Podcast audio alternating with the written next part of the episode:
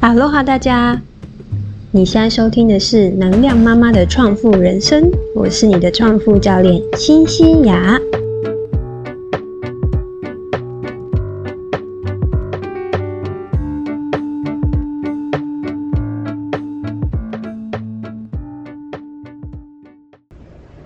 今天呢，我想跟大家聊点轻松的，就是呃，上周末的时候呢，我跟先生其实在家里就看了这个 Netflix 的影集，叫《The One》。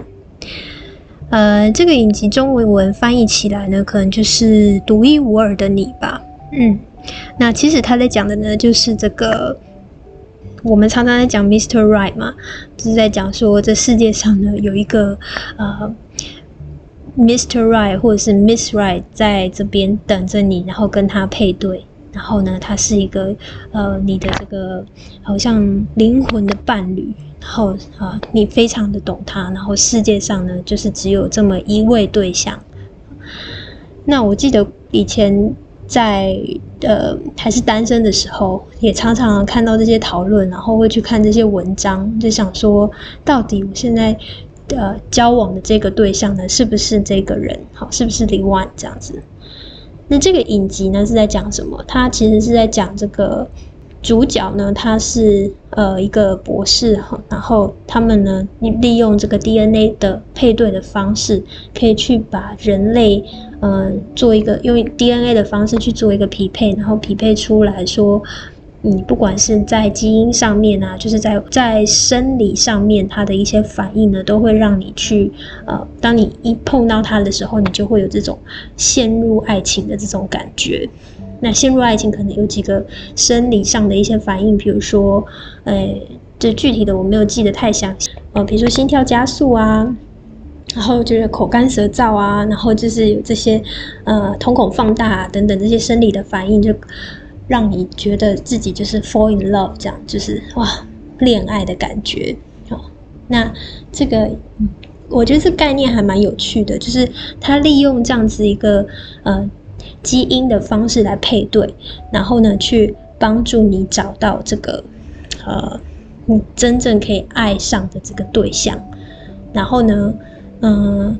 它这个设计的一个机制呢，就是说你可以选择你要不要把自己的一个呃呃，就只要发送一一根头发去这个机构，他们就可以去帮你在他的这个数据库里面去找出配对的这个人。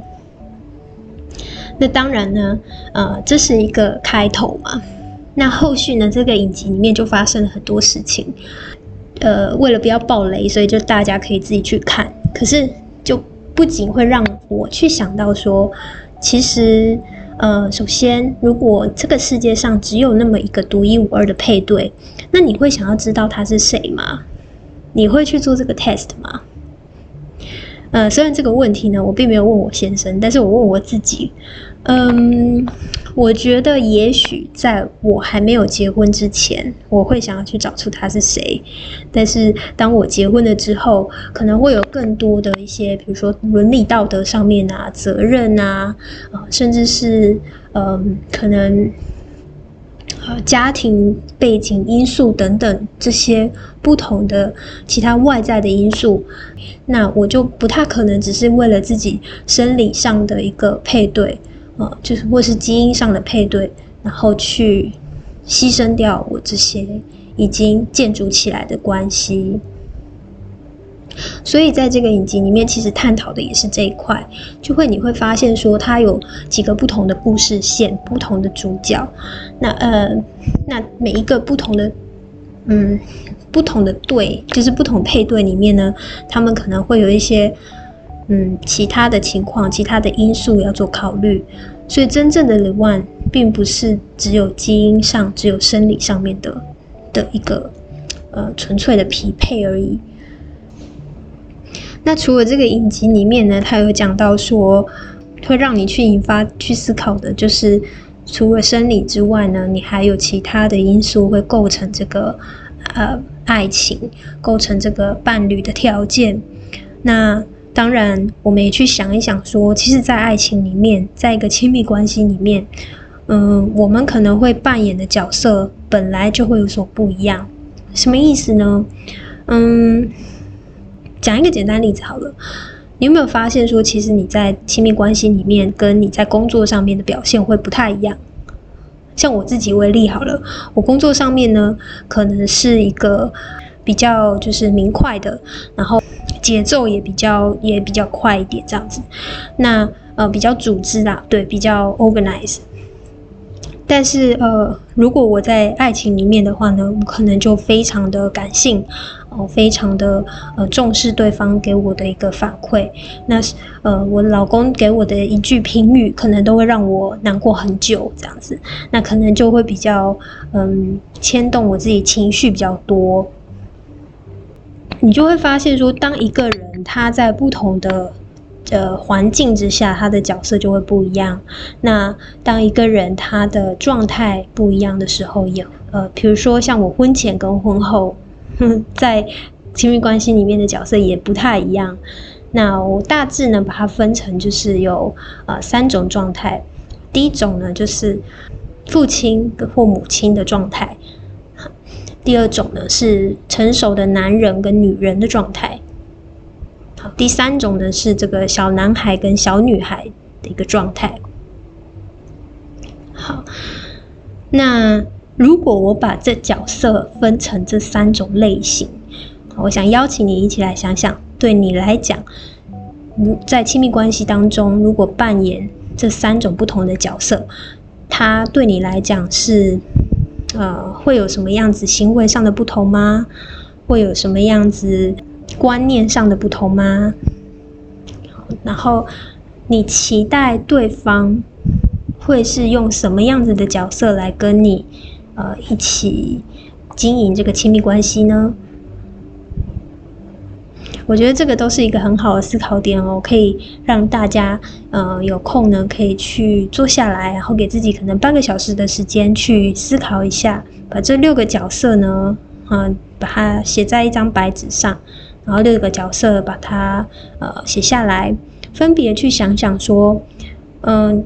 以你的角度来说的话，假设我是一个父亲的角色，那他这个父亲的角色在亲密关系里面，他会带来的是什么样子的呃行为？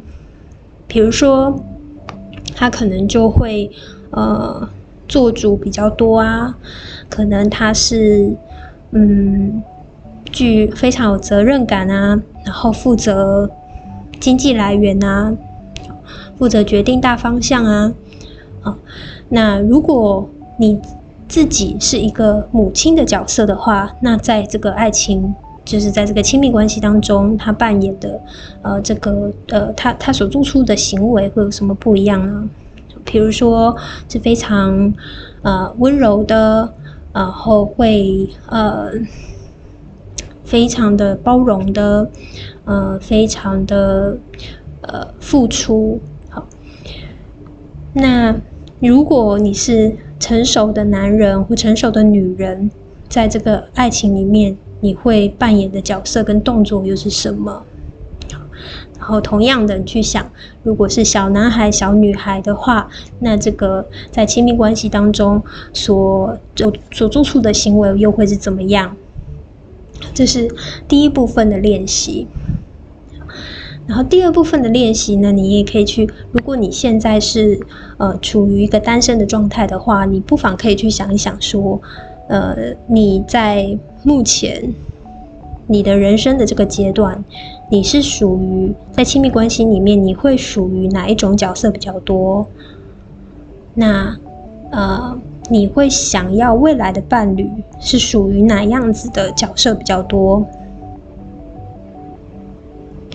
那同样，如果是你已经有一个伴侣，比如说像我已经已婚了，那我可以去想想，以我平常在亲密关系当中，我所扮演的角色是怎么样子的？可能大部分的时间我都是属于母亲的。以我自己为例啊，我可能是属于母亲类型比较多。那你有没有去了解你的另外一半？他希望你所扮演的角色是什么样子？这个还蛮有趣的，因为我后来发现呢，其实我先生呢，他比较喜欢我呃做一个小女孩的角色多一点，也就是说，可能是轻松一点，可能是呃比较呃有趣一点，然后会找很多不同的活动，然后让我们一起去共同参与一些事情。诶，这样子是不是就发现有有有有不一样的地方了？好，那下一步当然就是怎么样去可能调整一下自己的一些呃行为啊，然后呢，也可以适时的去跟他沟通说，呃，你希望他扮演的角色哪一种多一点？那呃，我觉得这样子的一个方式呢，也就是可以让你去增进一个亲密关系的一个和谐度，然后呢，让大家呃，应该说让双方呢都可以比较。呃，清楚对方的需求，然后呢，可以做一些相应的调整。